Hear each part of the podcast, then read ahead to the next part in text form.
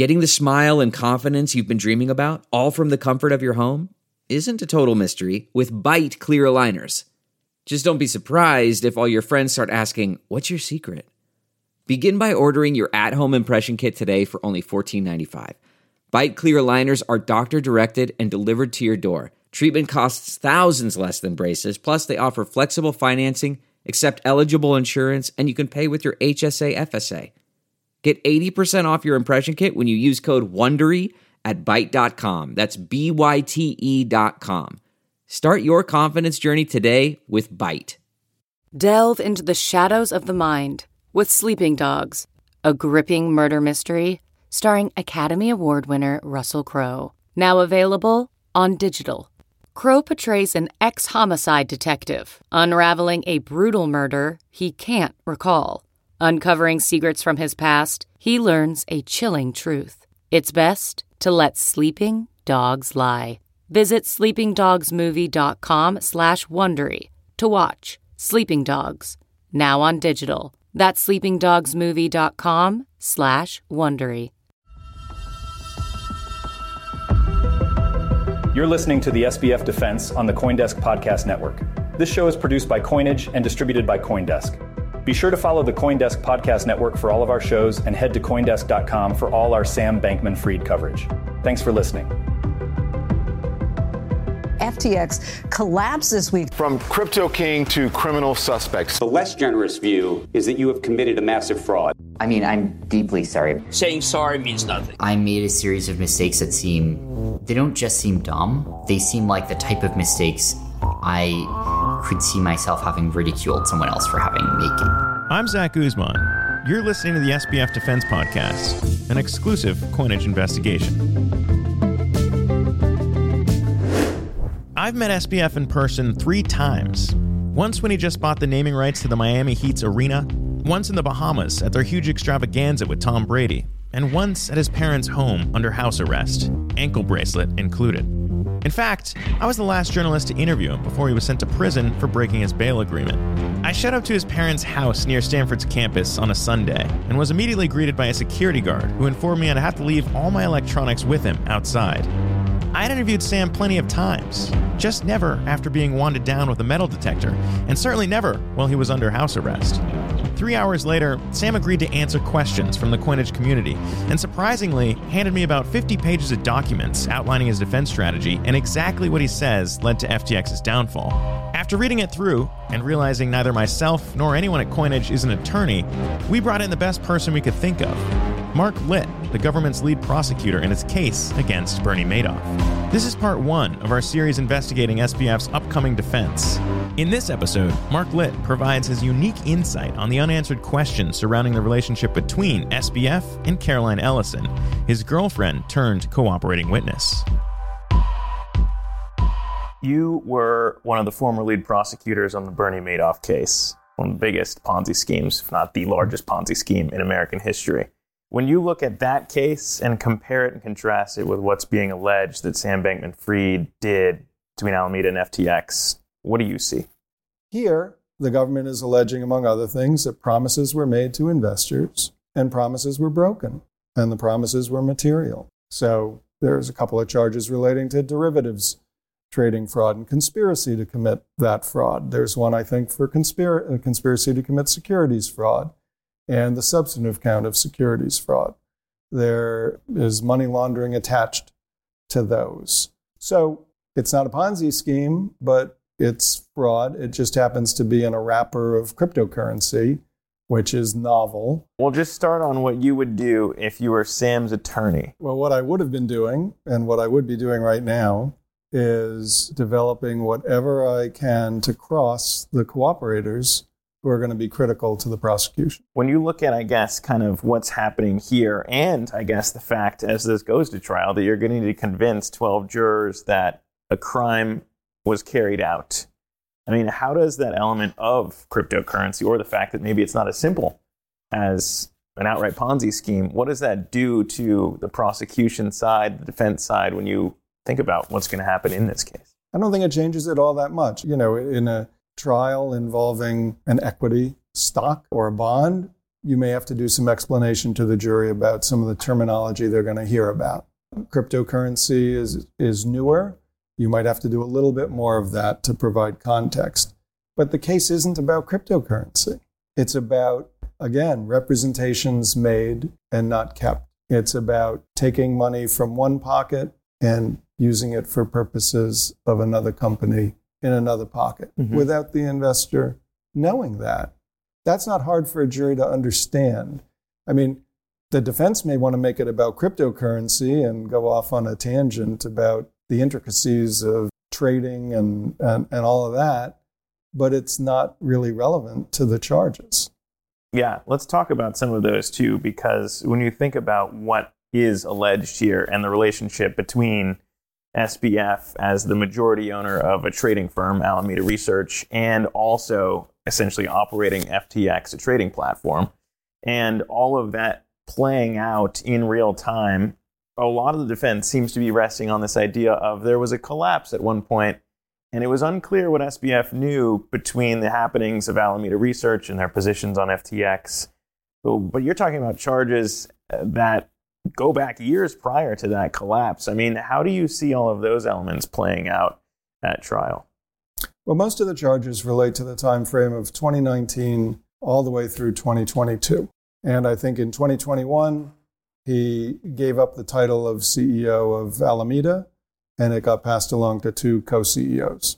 But the allegations in the indictment say, notwithstanding that, he was controlling and directing the operations of Alameda. So the allegations, and these are allegations in the indictment, are that it was a, basically a deception, uh, or that he was trying to shield himself from liability by, by doing that, by distancing himself from whatever Alameda was doing thereafter.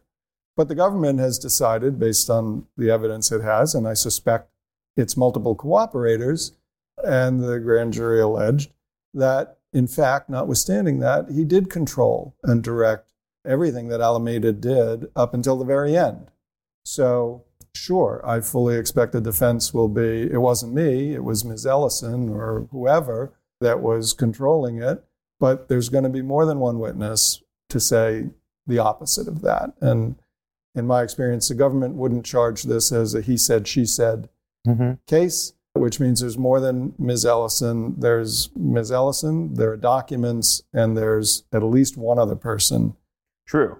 In saying Caroline Ellison was the one running Alameda, and having part of the defense be, look, I didn't know what was going on over there, and it wasn't told to me until it was too late. As a defense, how does a court, how does a jury, how does prosecution look at something like that? Well, I think it's a defense that the prosecution expects and would have expected in advance of charging the case. So, what the prosecution does is it explores and develops whatever evidence there is to the contrary. And they have to persuade themselves before charging the case that, on balance, they think they can persuade a jury of 12 beyond a reasonable doubt that the evidence is that he knew exactly what was going on and was directing, in fact, the activities. If the defense is able to show that SBF was not aware of certain things that were happening on the Alameda side that may have led to the collapse, that may have led to the idea of customers not being able to access funds, does that persuade against being found guilty? It might or might not, but if you're a member of a conspiracy, you're on the hook for the actions of the co conspirators mm-hmm. as long as they're reasonably foreseeable. So, if you don't need to know everything that your co conspirators are doing to be criminally liable for those actions, but if you willfully join a conspiracy and actions are taken in furtherance of the conspiracy by others, until you withdraw unequivocally from the conspiracy, you're on the hook for it. Mm-hmm. So that's part of the reason why you'll see in the indictment these are charged in pairs of conspiracy and then the substantive offense. It's easier for the government to prove the conspiracy than the substantive offense. Mm. Substantive offense being wire fraud, securities fraud. The conspiracy charge being conspiracy to commit wire fraud, conspiracy to commit securities fraud. To be guilty of a conspiracy, you have to knowingly I think willfully join at least one other person with an objective of violating a United States law. And one step has to be taken in furtherance of that conspiracy. Up until this point, it sounds like the prosecution's been talking about messages that self deleted, not having maybe as much of a trail that may have been there in the past. And if you look at other cases that have been tried in corporate fraud, some of the other defenses of, look, I trusted people to do things, they were the ones that were the problem here, not me. Course, that one still resulted in a conviction. The government has a lot of evidence, seemingly at least by what's in the indictment, to the contrary. Whether it's changing the names of entities to distance them from Alameda, whether it's defrauding auditors so that the financial statements don't accurately reflect the financial position of the company, whether it's telling investors, investors in FTX what the relationship between FTX and Alameda is when that's not so. All of those things, uh, as I read the indictment, are not just based on documents, but they're going to be based on, as I said earlier, more than one person is going to corroborate that. And at the end of the day, he's going to have to decide whether he's going to testify to try to refute what probably three witnesses at, at minimum, plus a whole bunch of pure fact witnesses, are going to say about what he knew and when he knew it. In cases like that, you know, Elizabeth Holmes may be a good example to look at as far as people testifying in their own defense. I mean, what are you expecting? What do I expect from him? Yeah. You know, look, every case is different in general, defense lawyers don't like their clients to testify and generally advise against it. I presume lawyers also probably don't want their clients ahead of the trial talking to media as well. That's generally true as well. And the reason for that is that, first of all, lawyers tend to be conservative people, not necessarily politically, but in terms of sharing any details whatsoever. Well, and being uh, phobic of risk. Mm-hmm. And doing a direct examination of your client is completely within your control. You can tell the story.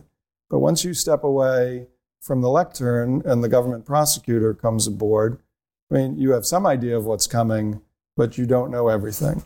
And you lose control of the process. And even the brightest, glibest, most charming criminal defendant tends to overestimate their capacity to wow the jury and outthink the prosecution and be able to answer every question in a satisfactory way that doesn't create an additional problem for them. Yeah.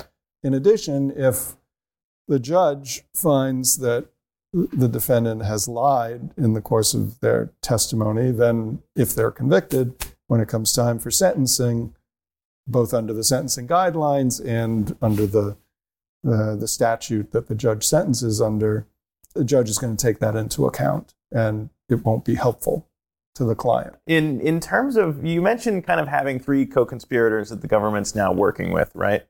You could look at that as a 3 on 1. I mean, when you put all the facts together, what are the odds of a conviction? Well, first of all, I can't put all the facts together because I'm on the outside looking in. Yeah. But you can't assess that kind of thing without actually meeting the witnesses, having an idea of how they would stand up, how they would present to juries. Yeah. What is the grist for cross examination? But look, based on the odds, 95% plus of all federal cases wind up in a plea mm-hmm. or a conviction. Most of those happen by plea. Of the ones that go to trial, there are two kinds of cases that go to trial triable cases, meaning cases where it's close. And then there are cases that go to trial just because it's just too big. There is no deal to be had, there's no cooperation to be given, and the reputational damage is done, the business damage is done. And any way one turns, one is looking at really bad options. And those cases can go to trial too if the defendant has the resources to fund that kind of operation. Yeah. Looking at it from the outside, it looks to me like this is closer to the second category of case mm-hmm. than the first category of case. Yeah, I probably agree with that. So that seems to be the the chance is slim, is what I'm hearing. It's slim, and you're looking at a 12 person jury. You're going for one of those people to say something. Yeah, and you got to get one person on each of seven or eight counts Yeah. that are being tried in this first trial. Okay. So not likely is what I'm hearing.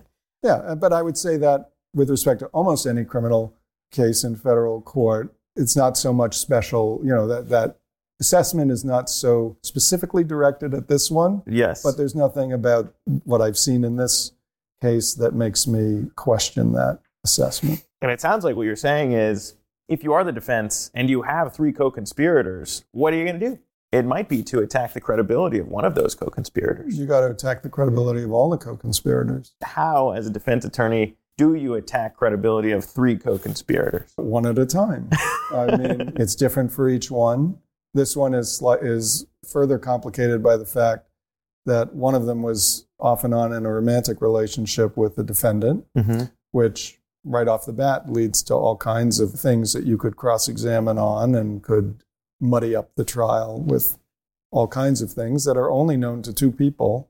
And, you know, a defense lawyer has access to their client who knows things that you and I don't know as we sit here about conversations uh, that he's had with each of those three people, um, things he knows that they did or approved of or suggested or whatever that sitting here today I can't tell you. Mm-hmm. But you want to extract from your client's head and documents to the extent they have any documents everything that they can think of that those people were involved in. Yeah. And I mean, you're familiar also with Judge Kaplan, the judge in this case, and you and I were talking about, you know, that strategy. Clearly run into some issues when you're putting out documents as the prosecution steps in, and Judge Kaplan hits SBF with a gag order and now is potentially talking about revoking bail.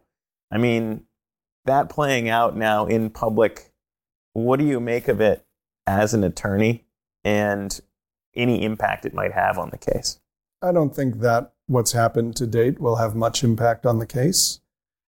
I haven't read all the briefing on the issue of bail. I tend to doubt that Judge Kaplan will put him in jail at this point. If I had to guess, he'll give him a rather stern warning and he'll be on a very tight leash. And the next time, I don't think Judge Kaplan would hesitate. But it's a pretty draconian sanction, and trial is not that far away. Mm-hmm. So that's you know that's what I would forecast. The jury won't know about all of this. You and your viewers may be paying very close attention to this, but the odds are the 12 people plus a couple of alternates on the jury aren't. So all of the ins and outs and things that might have happened in the months leading up to the trial, first of all, they won't know about. Second of all, they'll be instructed to the extent they know about them to disregard them. Mm-hmm. And third, they're going to have a four or six weeks or however long the trial is going to be to get thoroughly steeped. And they're going to have a lot of things to think about from what goes on right in front of them. So I think anything that has happened to date will have little effect on, on the jury. Connecting the dots back to your days prosecuting Bernie Madoff in high profile cases like these, obviously, I think any sort of news coverage out there might impact a potential juror. How big of a factor is that in trying a case like this, both for the government and the defense? The two sides have different incentives and goals. I mean, Yeah. the government would like to have a hermetically sealed trial record that's within their control and that they know what the jury is going to see and hear and not have any outside prior influence. And, you know, on the other hand, a, a defense that may be uh, constrained as to what they're going to be able to bring out in evidence is going to want to try to do what they can to prepare the battlefield and prepare the potential jurors for what they're going to hear. But, you know, the Southern District probably has a million and a half people. I don't know how many potential jurors. I mean, the odds of succeeding at that in some significant way Mm-hmm. are low. On the points of, I guess, the defense, right? When we talk about what's happening there, you mentioned the personal ties to the prosecution's witnesses, not just Caroline Ellison, but also his co founder being a friend since high school, essentially. What do you make of, I guess, those connections in how the defense tries to play them? I don't know how to Is there answer that. anything like usual when you're dealing with co conspirators that aren't necessarily so shall we say, attached. I guess what I'm getting at too is, is if you put your defense attorney hat on, is how effective the strategy is to leak diaries like that that may point back to a centerpiece of the defense, which is the person I installed in this position to run the hedge fund I used to run that then endangered my trading platform was clearly in over her head. Well, first of all, I don't know if his leaking of the diaries was part of a defense strategy or a personal strategy. Second, sort of punching down at somebody is not necessarily a good look when you're in front of a jury, particularly if that person happens to be, from what I've seen, a rather diminutive looking, nice young woman who, you know, used to be in love with and something happened along the way. Yeah. Uh, and on top of that, you've got the prosecution who could just take that and say, well, you put her there for a reason. You knew her better than anybody. Why would you do that? Why would you put somebody who was not prepared to fill that role? Oh, I know why. Maybe it was because you thought you could control them. Mm-hmm. Maybe it's because you could direct and have this figurehead there who really couldn't, was ineffectual and couldn't do anything. Interesting. And so everything can be a little bit turned around on its head. Got it. No, that's a good point. I do wonder, though, if a lot of this is kind of posturing in a defense strategy around that piece, but it does seem core to the defense, which is what Sam knew and when, what the co conspirators kept from him.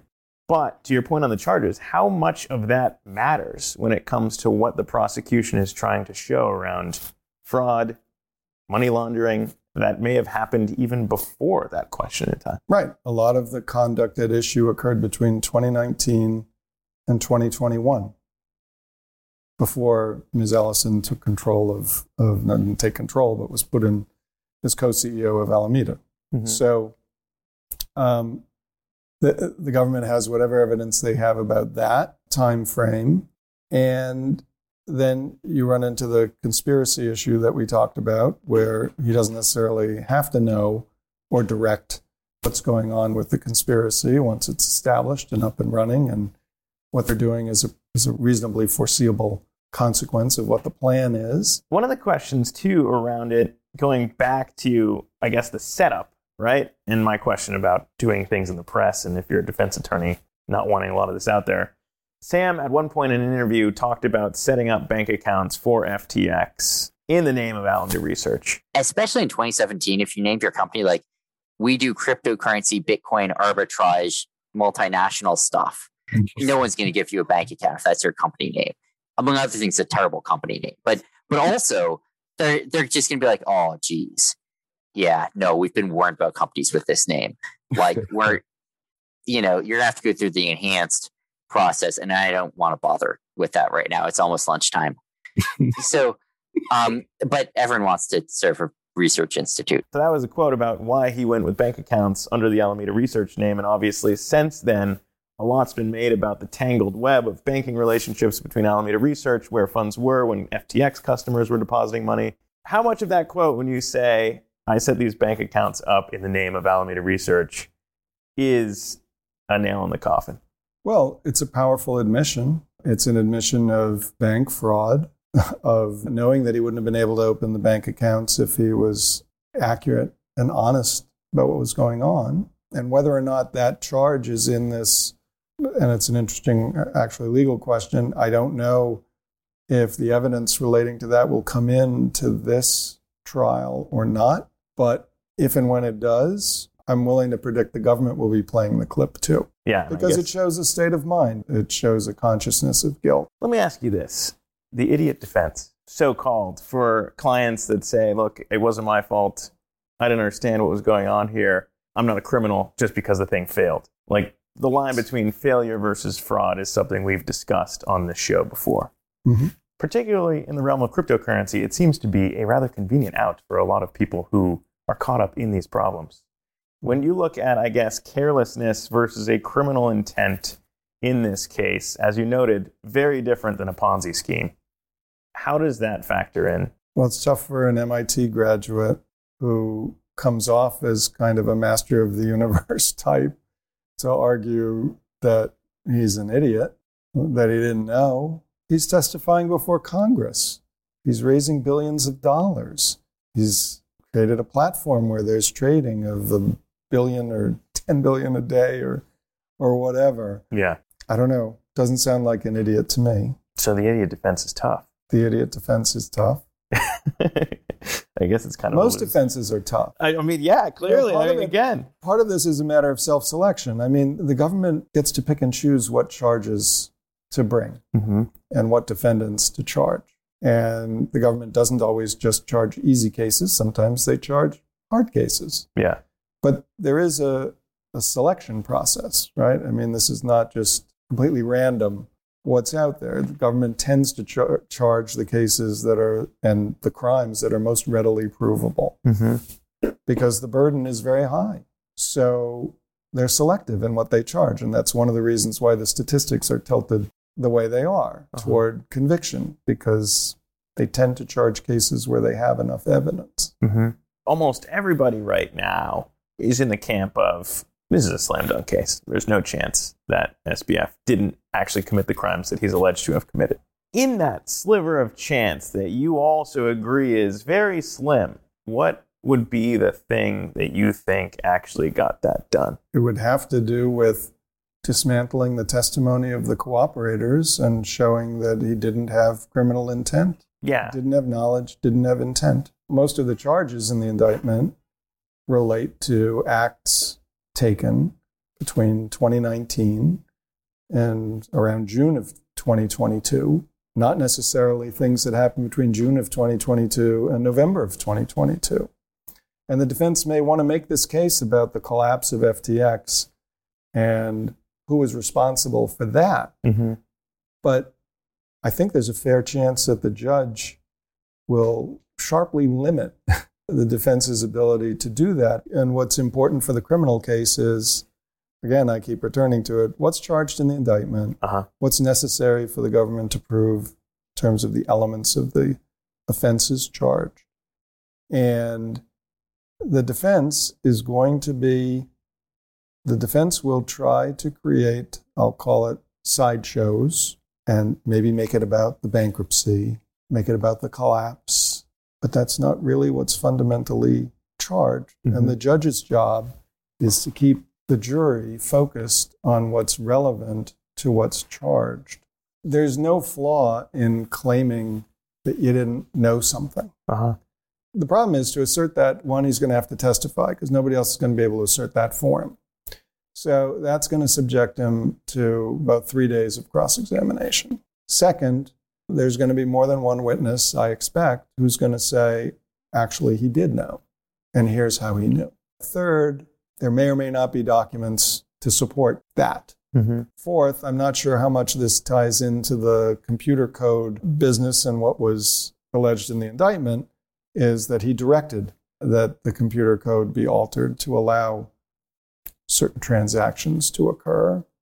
And fifth, the argument from the government would be as the owner and having as much at stake as he did, is it really credible to believe that he didn't have his finger on the pulse? But I would have been at least sensitive to the fact that it could open those doors Yeah. to an argument to arguments and evidence about who's really to blame for the ultimate collapse Yes. that wouldn't be there if you didn't reference the collapse in the indictment because if the collapse wasn't referenced and if I'm the judge and the defense says but he wasn't responsible for the fact I'd say wait a minute the collapse happened when?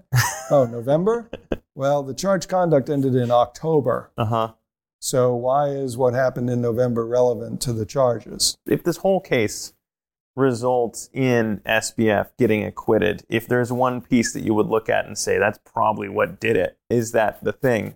In this weird universe where SBF gets off that you would point to? No, I think if he is acquitted of all the charges, his defense team will have successfully impeached the three cooperators and shown them to be liars.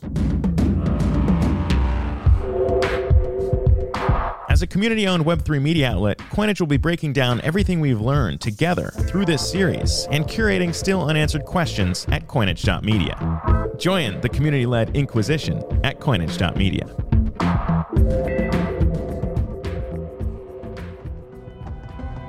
You've been listening to the SBF Defense on the Coindesk Podcast Network. Follow the Coindesk Podcast Network to get all the Coindesk shows in one place and head over to Coindesk.com for all the Sam Bankman Fried coverage. Thanks for listening.